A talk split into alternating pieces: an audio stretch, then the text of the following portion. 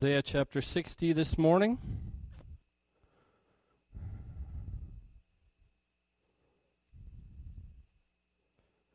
Father God, I thank you this morning for the opportunity to look into your word, to gather with the saints in worship, to give you praise. We thank you for your faithfulness, for your unchanging love.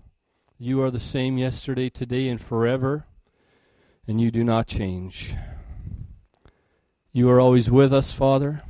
Your Holy Spirit guides us in all things, and you cause us to triumph in every situation. We give you thanks in Jesus' name. Amen. Amen. I've entitled my message today, What is Your Light? Well, what's a light? A light is something that lights up a room or dispels the darkness or whatever it is, right? Fairly simple question, we would think. But let's go to Isaiah and we'll go through it and uh, see what comes out. Verse 1 Arise, shine, for your light has come, and the glory of the Lord is risen upon you. See, darkness covers the earth thick darkness is over the people. But the Lord rises upon you, and the glory, his glory, appears over you. Nations will come to your light, and kings to the brightness of your dawn. What we see here is a glorious promise, a glorious revelation. The glory, the splendor, the majesty of God Almighty would once again be seen in Israel. His blessing, his abundant goodness would return to their land. No more oppression, no more despair, no more captivity. The Lord's favor, his loving kindness extending to his people, his salvation made manifest to those who call on his name. And when you read further down the chapter, you see that families would be restored, wealth and riches would be brought in from the far corners of the earth. This is fantastic news. Israel would once again be the envy of the nations. Once again, they would hold their heads high because of what the Lord was going to do. What does it look like when the Lord's favor is on you? Isaiah 54, verse 13 to 17 in the God's Word. So there's peace within your borders. All your children will be taught by the Lord and your children will have unlimited peace. You will be established in righteousness. You will be far from oppression, so you will not be afraid. You will be far from destruction, so it won't come near you. If anyone attacks you, it will not be my doing. This is the Lord speaking, remember? So you can't blame God when things go wrong. Whoever attacks you will be defeated by you. I've created blacksmiths to fan the coals into flames and to produce useful weapons. I've also created destroyers to bring destruction. This is all so that we can defeat those that attack us, right? No weapon that has been made to be used against you will succeed. You will have an answer for anyone who accuses you. This is the inheritance of the Lord's servants. Their victory comes from me, declares the Lord. There will be peace within your borders. Any that would rise up against you are stopped. Any attempts to destroy you are thwarted before they reach you and all those who speak against you are silenced. 1 Peter 2:15 says, "For so is the will of God, that with well-doing you may put to silence the ignorance of foolish men." God's will is for us to have peace. His blessing over us includes peace. There is rejoicing Psalm 118, verse 15 from the Good News Bible says, Listen to the glad shouts of victory in the tents of God's people. The Lord's mighty power has done it. Whose power? Not mine. His. Right? Psalm 34, verse 8 says, Oh, taste and see that the Lord is good. Blessed is the man that trusts in him. There's rejoicing when we are blessed by the Lord. There's abundant harvest. Malachi chapter 3, verse 11 and 12. I will prevent pests from devouring your crops, and the vines in your field will not cast their fruit, says the Lord Almighty. Then all nations will call you blessed, for yours will be a delightful land, says the Lord Almighty. Genesis 26, verse 12 says Isaac sowed crops in that land, and that year he harvested a hundred times as much as he had sown, because the Lord blessed him. You have favor with your neighbors. Exodus 11:3 says, "And the Lord gave the people favor in the sight of the Egyptians. Moreover, the man Moses was very great in the land of Egypt, in the sight of Pharaoh's servants, and in the sight of all the people.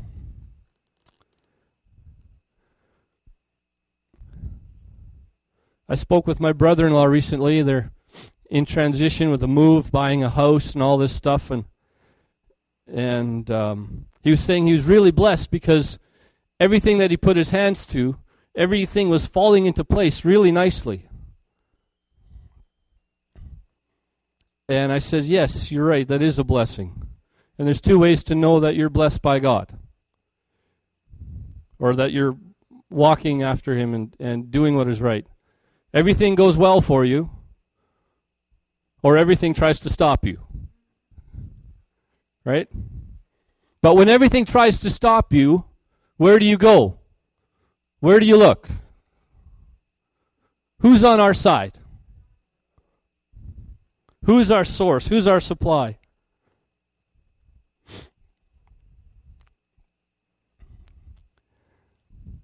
When Isaac sowed his crops in the land he was living and received that hundredfold return, there was a famine in that land. God works in spite of circumstances, right? This is just a taste, but what a great promise. God's blessing and His glory restored to His people. But I want us to notice something. What's at the beginning of verse 1?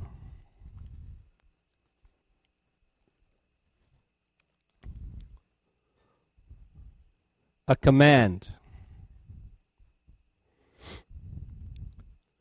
What does a command indicate? I have to do something. Right? But I thought God did this all for me. But you still have to do something. James 2:20 says, "You foolish man, do you want evidence that faith without deeds is useless?" It takes us doing something to inherit the promise of faith. If we look at God's promises, everything Christ has done for us, we will see that they have conditions, right? A lot of them say, if you do this, then I will do this, right?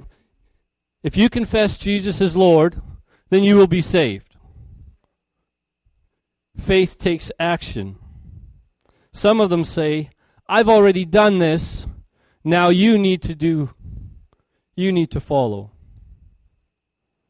If we want to experience the fullness of God in our lives, there are certain things that we will need to do. Some things we need to start doing, others we need to stop doing, and some things that just need a tune up. In this case, the condition is I did so you should. God has shone his light upon us, right? Freely we have received, freely we need to give.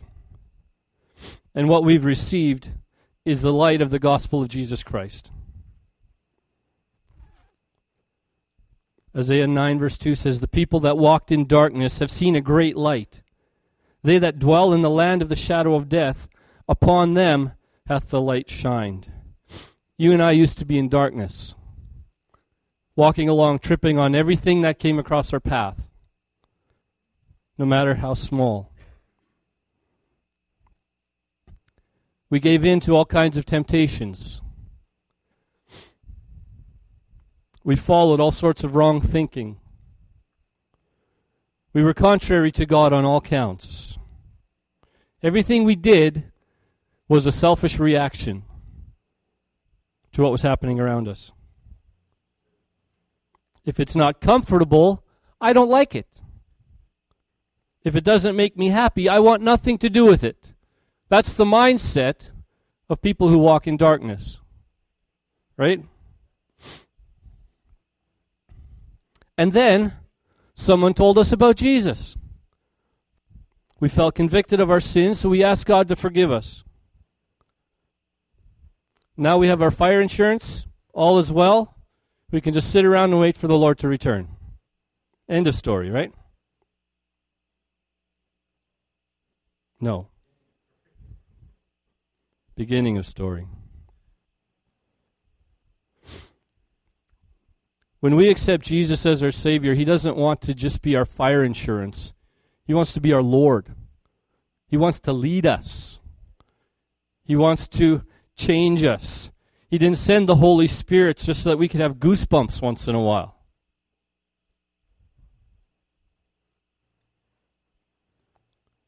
Father gave us the Holy Spirit to change us and to empower us. 2 Corinthians 3, verse 18 from the Weymouth translation says, And all of us with unveiled faces, nothing hidden, reflecting like bright mirrors the glory of God. Say that again. Me? Reflecting the glory of God? That means I look like God? What? That's the goal. We're supposed to look like Jesus. We are being transformed into the same likeness from one degree of radiant holiness to another, even as derived from the Holy Spirit. That's the change. Acts 1 verse 8 says, But you will receive power after the Holy Spirit has come upon you, and you will be my witnesses in Jerusalem and Judea and Samaria and into the uttermost parts of the earth. Everywhere we go, we are his witnesses. And the Holy Spirit is here to empower us.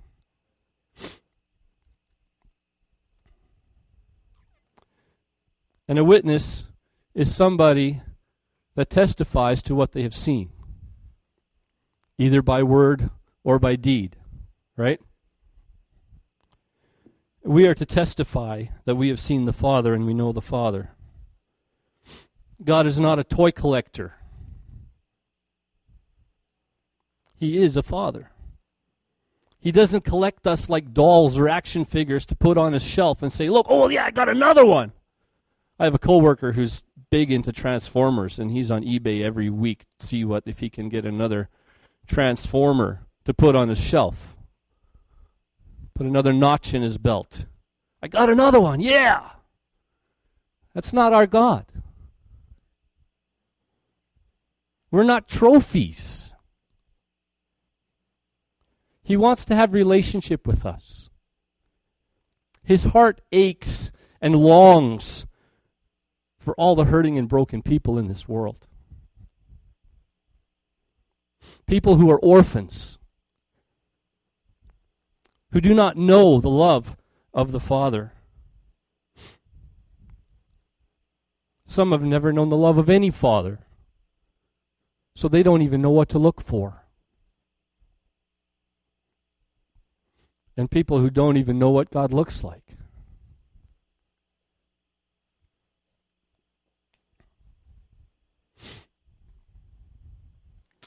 And that's where we come in. We are Christ in this world. We are the image of our Father. We are his hands and his feet. We show the world his heart. We show the world what he looks like. And how do we do that? I'm glad you asked. God has given us everything. Now we need to give back. In fact, he commands it. He says, Arise and shine. What does it mean to arise? The word arise can encompass every part of our life. It means to get up from a sitting or a prone position, to awaken and get up. Most of us should be used to this already. It happens every morning. To move upward, to ascend, to come into being. It's the beginning of something. To proceed as a result or have an outcome. Excuse me, please.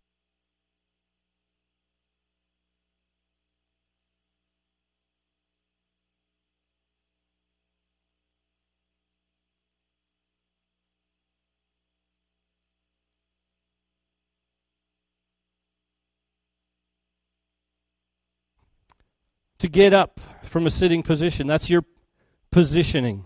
To waken, that's your condition. To move upward is your direction. And your beginning and your outcome. I want to look at these. The Strong's Dictionary says to rise, to abide, to accomplish, to get up, to make good, to establish, stir up, strengthen, and succeed. Now, these are all actions, all stuff that requires our participation. So, what is your position? Are you sitting? Are you lying down? We're told to get up, to change your posture.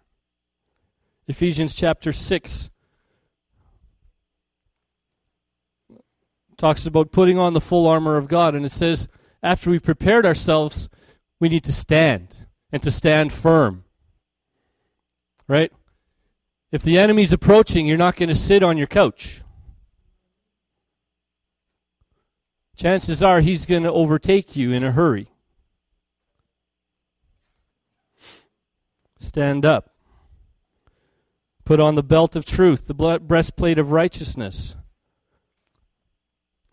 If you watch the old movies where there's battle scenes from years ago, medieval times, their armor started with a belt. They put this belt around them, and that belt held their breastplate in place. That belt was the foundation of their armor. That truth is the foundation of our righteousness. The truth of God is the foundation of our righteousness. Truth from our lips is foundational for our righteousness. We can't be righteous if we're going around spreading lies. Amen. What is your condition? Are you sleeping? Are you dead? Revive yourself. 1 Thessalonians 5, verse 16 says, So then, let us not be like others who are asleep, but let us be alert and self controlled. Ephesians 5, 13 and 14. But when anything is exposed to the light, it becomes visible. For anything that become, becomes visible is light. Therefore, it says, Awake, O sleeper, arise from the dead, and Christ will shine on you. We need to stir ourselves up. What's your direction? Are you moving forward? Are you moving up? Or are you being dragged down? Psalm 24 Verse 3 and 4 says, Who shall ascend into the hill of the Lord? Who shall stand in his holy place? He that has clean hands and a pure heart, who has not lifted up his soul unto vanity or sworn deceitfully. There's that truth thing again.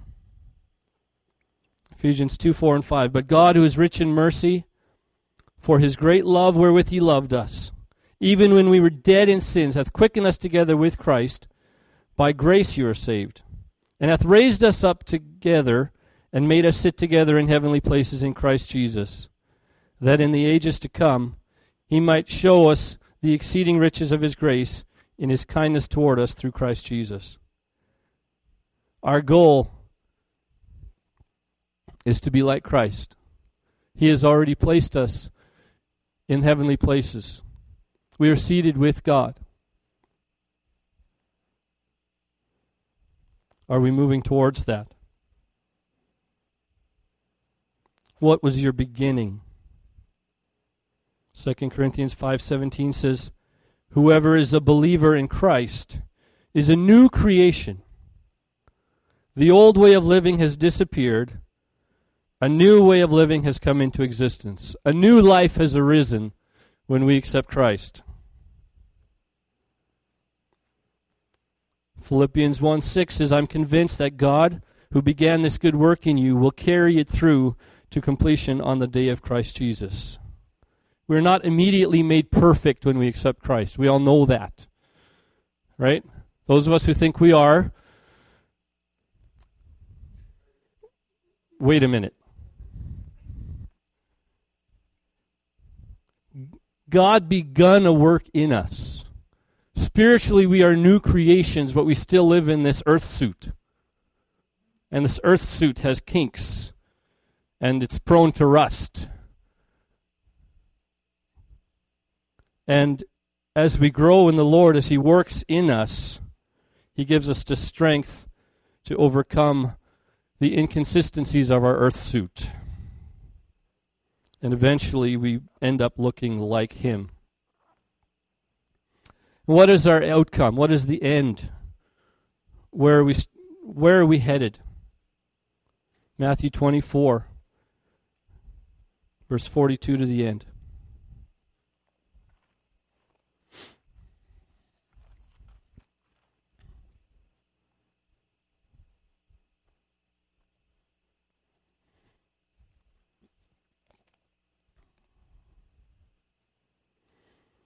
Therefore, keep watch, because you do not know on what day your Lord will come.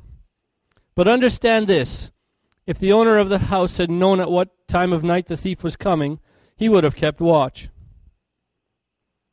and would not have let the house be broken into. So you also must be ready, because the Son of Man will come at an hour when you do not expect him. So who then is that faithful and wise servant? whom the master has put in charge of the servants in his household, to give them their food at the proper time. It will be good for that servant whose master finds him doing so when he returns. I tell you the truth, he will put him in charge of all his possessions.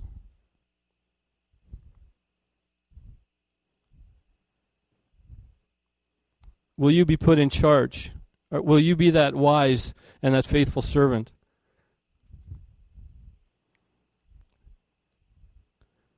2 Timothy 4, verse 5.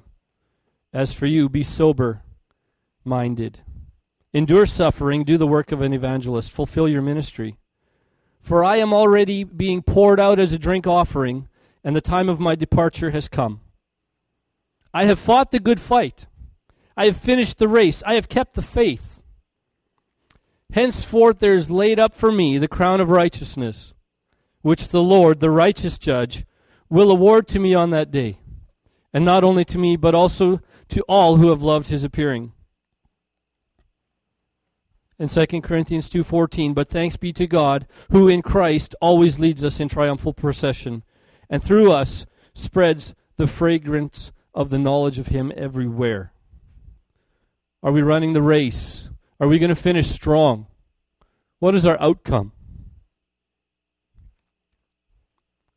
Are we running to win that crown.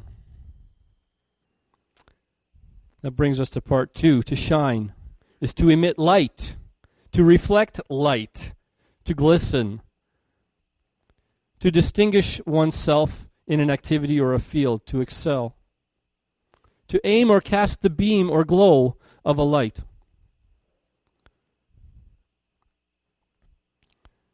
Excellence in quality or appearance, splendor. We are the light of the world, according to Matthew 5, verse 14. A city on a hill cannot be hidden. There is nowhere we can go where someone will not see us. There's no place that we are not a testimony to the goodness and glory of God. No place where our light will not be seen. But what does our light look like? And that's what I want to concentrate on more today. What does our light look like? Ephesians 5, verse 8.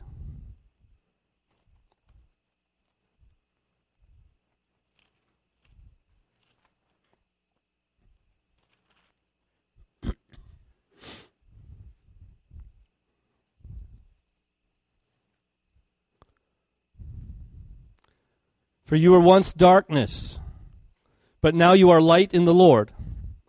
Live as children of light, for the fruit of the light consists in all goodness, righteousness, and truth. And find out what pleases the Lord. Have nothing to do with the fruitless deeds of darkness, but rather expose them. For it is a shame to even mention what the disobedient do in secret. But everything exposed by the light becomes visible, for it is light that makes everything visible. This is why it is said, Awake, O sleeper, rise from the dead, and Christ will shine on you. Be careful then how you live, not as unwise, but as wise, making the most of every opportunity, because the days are evil. Therefore, do not be foolish, but understand what the Lord's will is.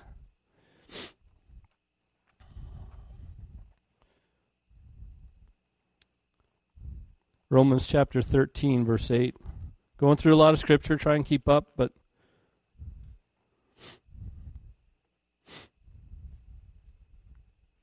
Thirteen verse eight to fourteen. Let no debt remain outstanding, except the continuing debt to love one another.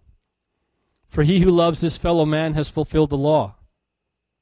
The commandments: do not commit adultery, do not murder, do not steal, do not covet and whatever other commandments there may be are summed up in this one rule love your neighbor as yourself. Love does no harm to its neighbor. Therefore, love is the fulfillment of the law. And do this understanding the present time.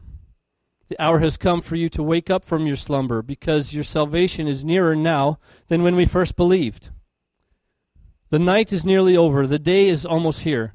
So let us put aside deeds of darkness and put on the armor of light. Let us behave decently as in the daytime, not in orgies and drunkenness, not in sexual immorality and debauchery, not in dissension and jealousy.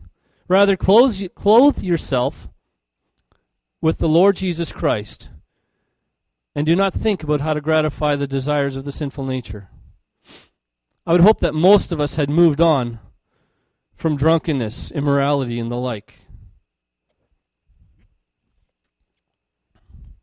But do we still struggle with jealousy, with dissension, pride, anger? Do we stir up strife? Are we impatient? Do we gossip? Do we lie? Those are all works of darkness.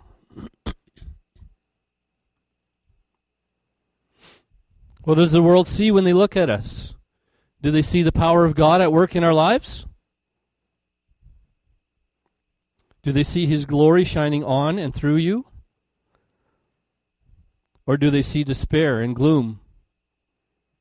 Do we dwell on the bad news instead of promoting what God has done? When everything goes wrong, do we call on the Lord? Or do we mope about, oh, woe is me, woe is me? What do the people see when we face trials? Jesus said in John chapter 8, I am the light of the world. Whoever follows me will not walk in darkness, but will have the light of life. Do we look like Jesus? Is my conversation indicative of a life that is being changed into his image? If I make mistakes, am I quick to repent?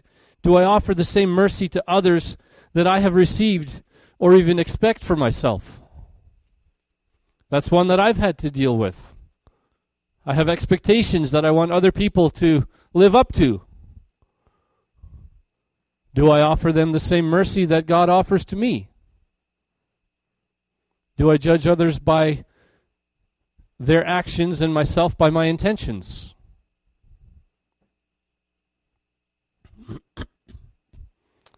What does my light look like? 1 Peter 2, verse 9. I want to read this out of a few different translations here. 1 Peter 2, 9. The Bible in basic English puts it this way But you are a special people, a holy nation, priests and kings, a people given up completely to God, so that you may make clear the virtues of him who took you out of the dark into the light of heaven. And I like the way they put that to make clear the virtues of God, to show God's character. God's word says, However, you are chosen people, a royal priesthood, a holy nation, people who belong to God. You were chosen to tell about the excellent qualities of God, who called you out of darkness into his marvelous light.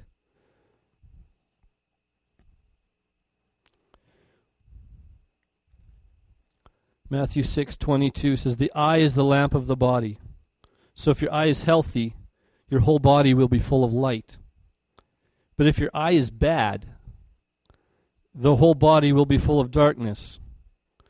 If then the light in you is darkness, how great is that darkness?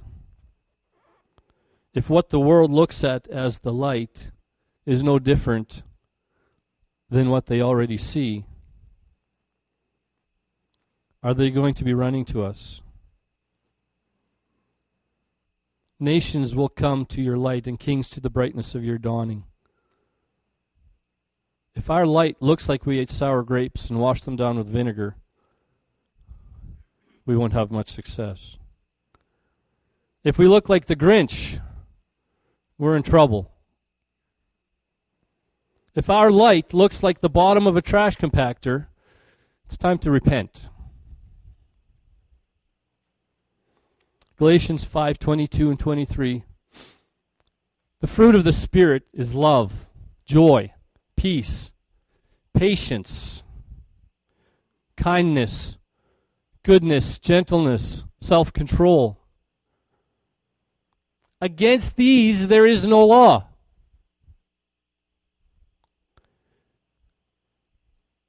Does my light have joy in it? Does my light show patience?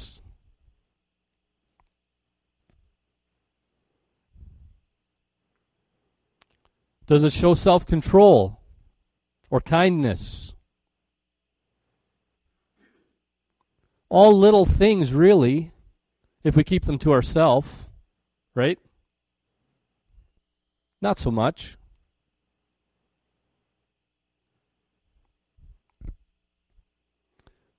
What the people see in us is what they think of God.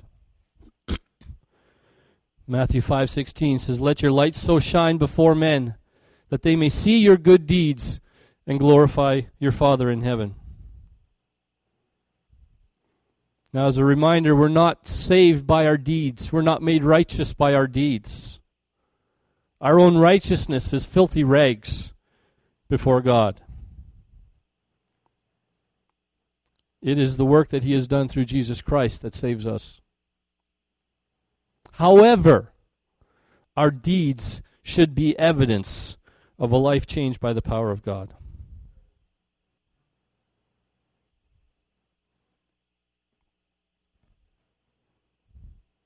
Let's wake up.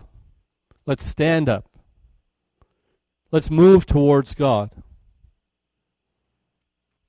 Remember that we are seated in heavenly places with Christ. Remember that the Lord has begun the good work in us, it's His doing.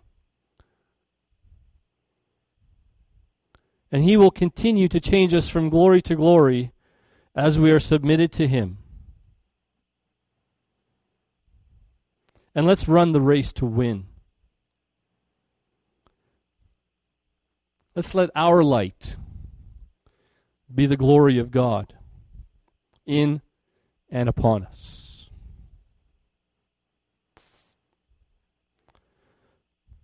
Father, I thank you for this time. Thank you for your word. I thank you that you don't give up on us, but that you are patiently working in each one,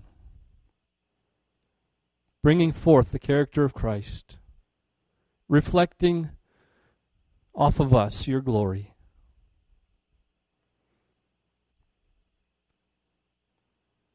That all men would see your character, your goodness, your kindness when they look at us.